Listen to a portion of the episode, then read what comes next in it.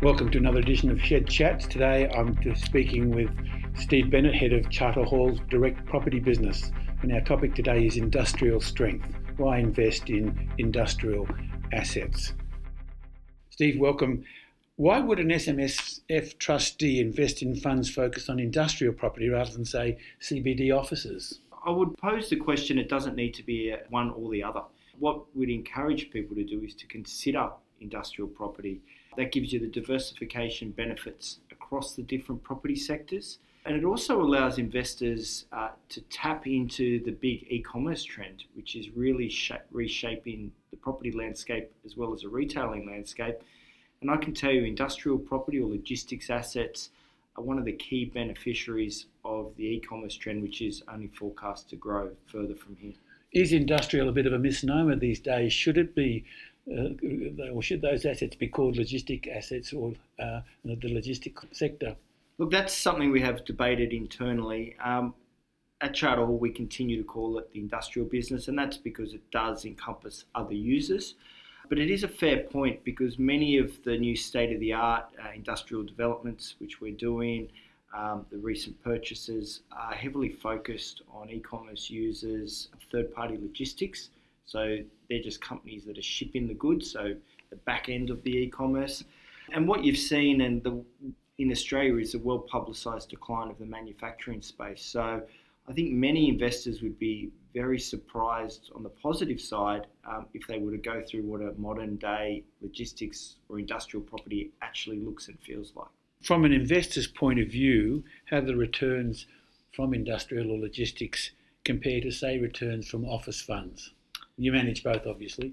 At Charter Hall, we only invest in institutional grade. So that's the market I'll talk Which to. means? The, the, highest quality property, the assets that tenants want to be in throughout different investment cycles, the kind of assets that when you go to sell them, there's a ready and deep uh, pool of buyers for. So if you assume we're talking about institutional quality properties, one of the key differences between industrial and office is that the office property sector can be more cyclical so it tends to be more uh, influenced by the economic cycle, um, the ups and downs, as well as obviously supply and demand. With industrial, you also uh, typically can get longer lease terms, um, but the fixed rental increases in the industrial space aren't necessarily as high as what you get in the office space. And the third difference would be historically the income component for an industrial investment.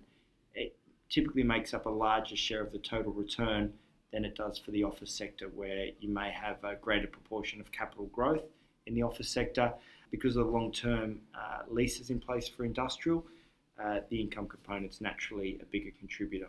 Well, I noticed some of your assets in the industrial portfolio have up to 20 years uh, lease, which is particularly long, is it? Uh, that is, and that's um, picking up some of the trends. We at Charter Hall developed Woolworths' uh, new distribution centre down in Dandenong, uh, which is to the east of the Melbourne market. And because of the significant capital investment that Woolworths were putting into that, uh, because of how central it was to their distribution framework, Woolworths in that case signed a 20 year lease with us. So that's terrific for Woolworths. They get security. You'd rarely ever get that in an office, would you? No, look, it, you can get it, but it is much harder. Um, we have done some office developments uh, which benefited from 12 and 15 year leases, so it is definitely possible. But yeah, look, that's one of the skills at Charter Hall. We, we focus on long term leases uh, because we like the security of income that gives to the investors.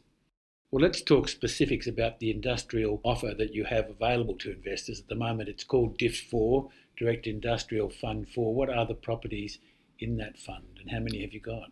Well, look, DIF4 follows a very successful series of industrial funds. Um, we weren't too creative in the naming of the product, it being the fourth uh, investment vehicle in that series. And what DIF4 comprises of um, at the moment in this portfolio is continuing to grow and diversify. Is two assets located in Prestons, which is a great industrial market, one where we believe will continue to provide rental growth. That's in the west of Sydney. Yeah, so it's um, just southwest of the Liverpool. We have an asset in Adelaide, which has a very long term lease to Ingham's, manufacturing plant there. We have some long, food processing. Food processing. Yes. So mm-hmm and we have a long leased asset um, over in WA and also an investment into one of our large industrial partnerships. So what you get when you come into this vehicle is not uh, any single asset or single tenant exposure. And that fund is around $280 million of assets now. And over the next 12 months, we expect it will grow um, to become 350 million and continue to grow from there. What sort of return should an investor expect uh, if they invested in the near, near very near future? Look, we won't forecast capital returns, but what I can say is the current distribution component of the return is 6.2%. And what we do is we pay that to investors on a regular basis. So that 6.2% is broken down and paid to investors each quarter. So that suits people that are on a pension or need some uh, regular steady income streams to grow to maintain their lifestyle. And traditionally, unlisted property, as I mentioned earlier, tends to deliver 9 to 10% total returns. And if we would achieve that, that would be a great outcome for investors. And if somebody wants to access the DIF4 now, uh, listening to this podcast, what's, what, what's their course of action? The first thing I'd say is please make sure you read the product disclosure statement. Um, everything I'm saying here today isn't financial advice. We're not aware of your personal investment circumstances. But read the financial um, disclosures in there. It'll also talk about the risks. Or directly off the web? Directly off our website. Mm-hmm. And if you have any other questions, please don't be afraid to contact a financial advisor or your other professional advisor. Thanks indeed, Steve. Thank you very much, Peter.